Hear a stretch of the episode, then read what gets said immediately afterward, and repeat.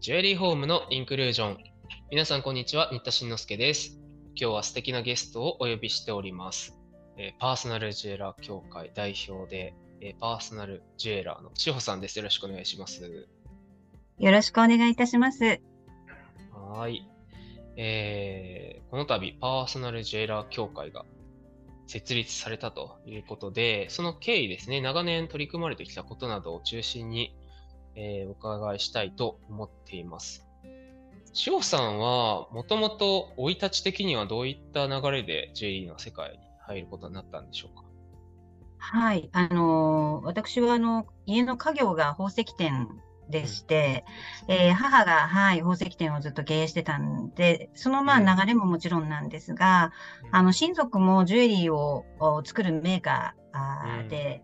えー、オーバーはデザイナーでありということでですね、うん、なんとなく全体環境がジュエリーという環境の中に育ちました。ジュエリー一族ということで。はい。なんかお母さんはすごい伝説的な販売員だったという風の噂を聞いたことがあるんですけど、なんか幼少期の思い出というか、はい、強烈にインパクトに残ってるエピソードがありますか？そうですね。本当にあの、もう昔から、もう本当に40年も50年も前から、あ似合うジュエリーということをずっと徹底的にお客様にお伝えしてきていて、やはり、まあ、例えばグループで来られても、皆さんなんか、あの、昔はあの、同じものを一緒に買いましょうよっていうような流れがあお友達同士よくあったんですが、はい。はい、そんな時も、そんなのは、うん、なんでそれぞれ似合うものが違うんだから、10人トイレ似合うものが違うんだから、あなたはこれが似合います、あなたはこれが似合います、あなたはこれが似合いますということで、それぞれに似合うものをきちっと出してですね、おすすめしていった姿をずっと見ていて、もうそれが私としては普通だと思っていたんですね、ジュエリーの販売には。でも昔ってテレビ全盛期だったりした時代、あとマス広告全盛期の時代って、芸能人がつけてるものとか、今流行ってる、例えばそれこそピースマーク流行ったらみんなピースとか、インディアンジュエリー流行ったらみんなそれ欲しいとか、芸能人がつけてるものをみんな買い求める時代だったような感じもあるんですよ。はい、今はそれが難しくて、いくらこう広告っても一斉にそれがブームになるっていうのは難しくて、みんな多様な趣味、価値観を持ってファッションのセンスもいろいろそれぞれ違うっていう時代だから難しいよねっていう、うん、ようやく時代がなってきた、ある意味、ようやく時代が追いついてきたって感じですかね。そうなんです。本当にあの、昔から、まあ私のお店、ね、母のお店だったところっていうのは、やっぱりなんか視点が早かったのか、こうジュエリーのこうこれがにあの素敵よこれから流行るわよっていうものがやはりお客様にご提案するんですけどだいぶ経ってからそれが流行になっているっていうことがしばしばあってお客様からよく言われました。なんかやっとあの世の中がついてきたわねみたいなことを言われるようなこともありましたように、本当にそのもう40年も50年も前から、やはりうちの母はそれぞれ皆さんに似合うものがある、その人がやはり似合うジュエリーをつけたときに、どれだけその人がやっぱり素敵に見え、より美しくなるかっていうことですから、それぞれのやはり特徴に合わせた、雰囲気に合わせた、こうよりアップするジュエリーを選ぶ、それがまあ宝石店のすることだというふうに言ってきておりましたので、はい、本当にそこは強烈なイメージですね。じゃあもうこう、学生の頃からもう私はジュエリーの仕事するんだろうなっていうのはもう昔からあったんですか？いや、それが全くなかったんですね。はい。私、あの、実は、あの、なりたいのが CA になりたかったので。ああ、そうですか。はい。なりたかったので、母に私は、あの、スチュワーデスになりたいんだというふうに言ったら、ダメですと、あなたは家の会社を継ぐ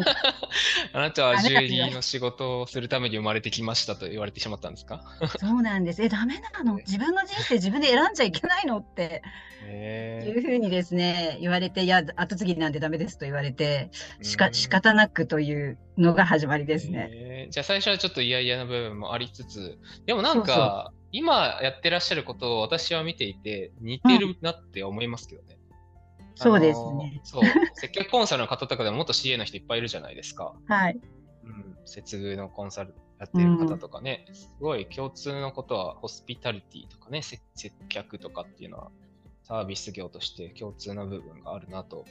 思います。は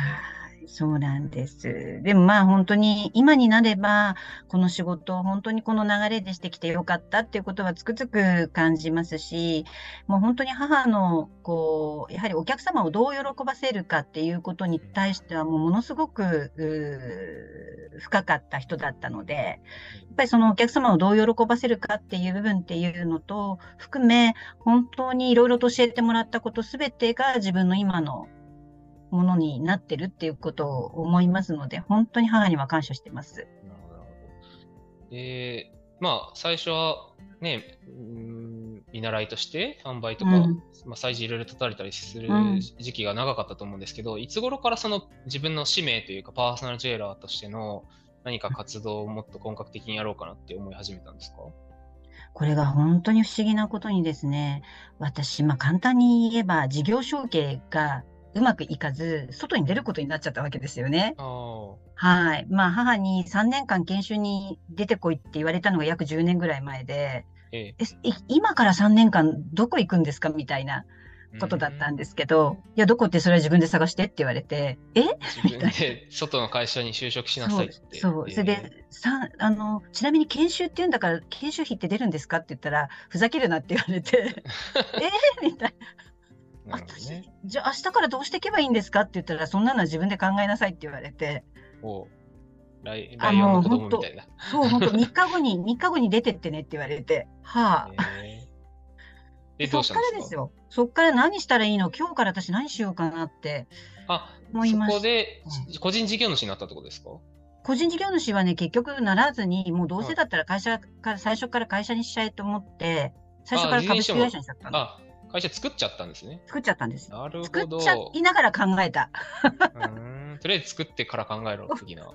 お尻に火をつけてから考えようみたいな。えーそこでどっか他のなんか、例えば有名宝飾店に一回入ろうかとかならなかったんですね。そう、全くその気はなかったですね。えーそこ自。分のキャリアをはい、なんか、もったいないって思って、このキャリアを使って何かできないかなって。もうその頃はもう自信があったんですかね。自分でもうやれるなっていう。うーん、多分こうほ、まあ私のそのお店で販売してきた内容の、うん、素晴らしさっていうものは、本当にあのクオリティの高い、それからなおかつヘビーユーザーのお客様たちだったので、これだけの仕事をできるクオリティが果たしてどれだけあるのかなって思ったときに、うん。この仕事、これだけのあのお仕事をさせていただいてたことを活かして、何か仕事ができないかってうん思ったんですね。やっぱり決められた社会の中で働いてしまうのは、今までのキャリアがもったいないなってすごく思いまして、そこで、そっからですよね、結局何しようかなっていうので、まずはコーディネートレッスンからかなっていうことで、えーコーディネートレッスンの会をこう展示会で開いてもらったりとかしてやっていくうちに、ああ、世の中のこ小売店さんってこんなにまだスペックの販売なんだなっていうことに気づかされて、ああ、全然販売スタイルが違うんだなっていうことから、まあ、たまたまパーソナルカラーをちょっと習ってみようと思ったのも、もっと色紙をお客様に分かりやすく販売するためにどうしたらいいかなと思って、まあ、とりあえずじゃあパーソナルカラー習っておくかなと思ったら、まあ、そういうパーソナルカラーの先生が本当素晴らしい方だったので、そこから、まあ、ジュエリーバージョンできないですかっていうお願いをしてみたらできる、できますよっていうことだったので、じゃあ早速作ってもらうっていうような流れになってったって。でもそれもお客様に向けて使うものであって自分たちの。決して外にあの使っていただきたいために最初作ったものではないんですね。なるほど。うん。で、自社の販売や、まあ、うん呼ばれておあの催事の手伝いに行った時のヘルプ、ヘルプっていうかね、そういろいろ販売のイベントとかでお客様に向けてやっていたものが、だんだんこう、これじゃもったいないな、業界全体にもっと広めたいなっていう気持ちに変わっていったってことですか、そうなんです。それが本当にあのありがたいことにパーソナルジュエラーの一級を取ってくださってる方たちっていうのが素晴らしいメンバーの方たちで、え皆さん本当に能力というか、能力も高いし、向上心も高い、そういう方たちが皆さん取ってくださっているんですけど、その方たちが、いや、この本当にあのスキルはとても素晴らしいので、本当諦めずに頑張って続けていきましょうよって励ましてくれてたんですね、ずっと。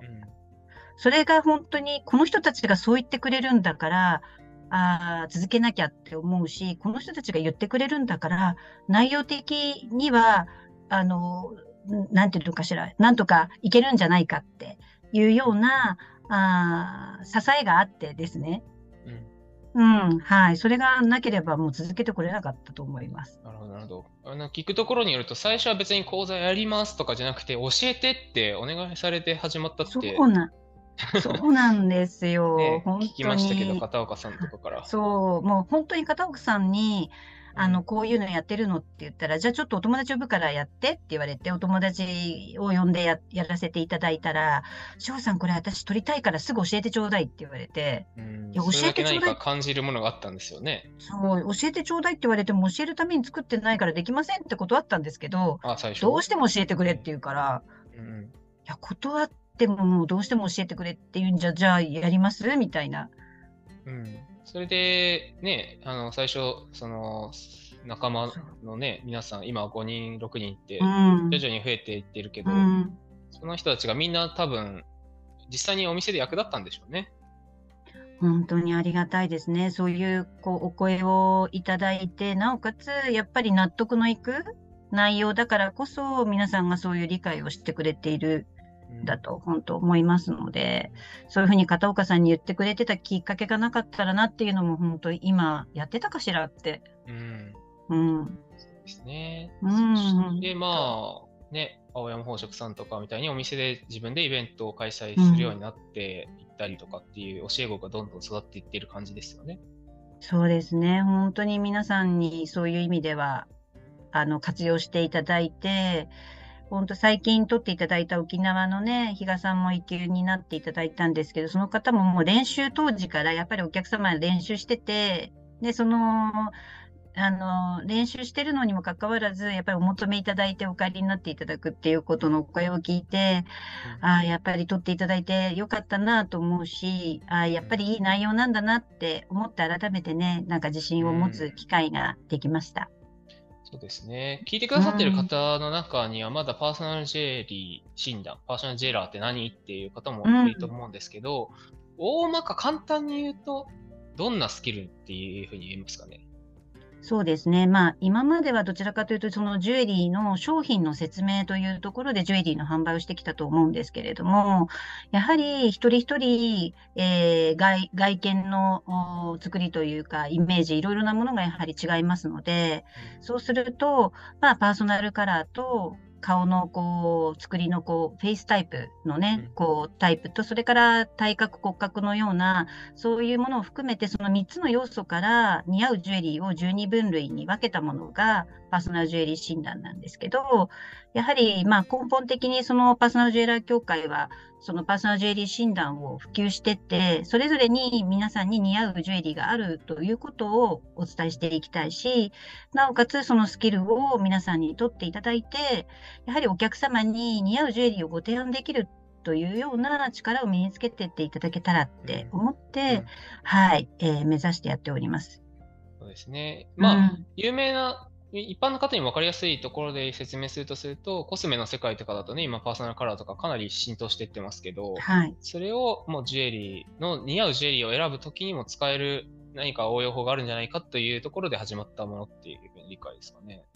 そうですね。やはりあの、お客様たちにも私たち側、ジュエラー側にも物差しがないんですよね、一切。うん結、局、その商品スキルはあるけれど、じゃあ似合うジュエリーをセレクトしようと思った時の物差しが何もない。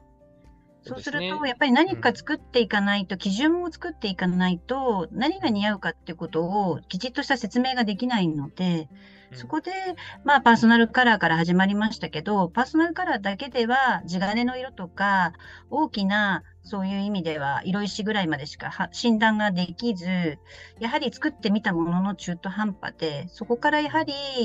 あの、顔のフェイスタイプとか体格みたいなものを織り交ぜていくことによって、デザインまで出せるようになったってことが、多分この診断の本当に素晴らしいところだと思っています。そうですね。私も実際3級受けてみて、やっぱ一番思うのは、これまでなんとなく経験で頼っていた、まあ、しかも女性だったら自分でつけてみてわかる部分も、自分の体格に似た人だったらわかるうんっ。ていう部分を超越できる、その、なんて言うんでしょうね。例えて言うなら、なんか今までは寿司職人になるのに、何年もなんか皿洗いから始めて5年ぐらい背中を見ながら皿洗いをしてようやく教えてもらえたみたいな、ちょっとずつなんか盗んでいってみたいな、ようやく10年かけてなりましたみたいな。うんうん。ジュエリーのベテラン販売員さんとかって多分そういうふうに上手くなっていく人が多かったと思うんですけど、それをこう超短期間で1、2年でじゃあ寿司職人になるような今専門学校とかもあるわけだから、うん。そういうふうにちゃんと効率よく学べる。しかも男性とかは特にそうだと思うんですよね。男性の販売員、うんうん特にスペック販売に陥りがちだから、まあ、自分がつけるわけじゃないんだけど、理理屈上あなたはこれ似合うと思いますよってつけてもらえて本当に似合う、そして喜んでもらうっていうのは、なんかすごいことだなって思うし、皆さんなんかお客さんがすごい喜んでくれたってことをしきりに言いますよね、受けた人。そうなんですよね。本当にやっぱり、あの、セレクトして選んだものが本当に似合うっていう風な、あーお客様の、お客様自身も鏡で見て本当びっくりされるので、うん。うん、自分がこういうのが似合うんだっていう新しい、自分が似合うジュエリーの新しい世界を知ることができるんですよ。うん。そうだからですね。とそういう意味では、こう、新しい扉を開くことができて、私たちジュエラーにとっては、やっぱりお客様にそういう世界をきちっとご提案できるようになっていただくにしても、やっぱりこのツールを使うと、より説明がしやすい。うんはい、というところでしょうかというこねと。で、うん現在のところ、えーパーソナルジュエラーの資格っていうのは3級、2級、1級の3段階で、はい、えーまずは3級を受けてもらって、どんなものかね、学んでもらうっていうところで、えーよければパーソナルジュエラー協会のホームページをご覧くださいということと、まあ、各地方、あのーいろんなイベントとかで、一般の方に向けたパーソナルジュエラーし、ジュエリー診断のはい。イベントなどもね、開催されることがありますので、もし私も診断してもらいたいっていううん。方はどうしましょうか？教会にちょっと聞いてもらっておお近くの一級の人とかを紹介できたり、翔さんはい。が行くイベントの日程が直近であったらね、そちらに来ていただいたりっていうこともありえますかね。はい、ぜひぜひ体験していただきたいです。うんそして、なんと言いましても、来年2023年1月11日からの国際宝飾展 IJT ですね。東京ビッグサイトで開催されますが、そちらになんと、パーソナルジェラー協会が出るということで、えーブース番号21から 33? そうですね、21の33。あ、21の33か。はい東展示棟の21の33番に、はい。えーブースが出るということで、どんなことが体験できるんでしょうか？はい、ありがとうございます。あの、パーソナルジュエリー診断の体験説明会をさせていただこうと思っています。やはり、まずは診断がどんなものなのか、一番はやっぱり体験していただくと、その楽しさとその良さがご理解いただけると思いますので、まあ、まずその診断の体験イベントの説明であったり、もし、また、あと、パーソナルジュエラーのですね、資格制度のお説明もさせていただくので、ぜひ体験しながら、あーお話をさせていただければと思っております。はい、えー国際宝飾展はね、一応プロ向きのイベントなので、うん。一般消費者の方は入場できないんですけども、あのブランドやってる方とか、販売員されてる方、うん、えーお店やってるとか、そういう方はぜひね、あのついでに行ってもらえたらと思うので、えっ、と、パーソナルジェラ協会のウェブサイトから、えーじ予約制になっておりますので、なるべくはい。自分のご都合のいい時間ね、今なら結構空いてますので、えー予約フォームに予約していただいて、その時間でぜひたっぷり、えー、翔さんにやってもらって、まず自分が体験してびっくりしてもらうっていうのがね、あ、こんな方法なんだっていうのが分かったら、あのちょっとわかる検討しやすいかなと思いますので、うんぜひ一度体験してみてください。ぜひぜひ、あのーね、似合うジュエリーがあるという視点を、あのーなんていうのかしら、こう気づいていただければというか、体験していただければ何かが、に気づいていただけると思っていますので、これからのジュエリー販売には絶対に私は必要になってくると思っております。はい。よろしくお願いいたします。はい、お願いします。えー本日お話を伺いましたのは、えーパーソナルジェラー協会代表の塩さんでした。ありがとうございました。ありがとうございました。本当に助かります。ありがとうございます。Thank you.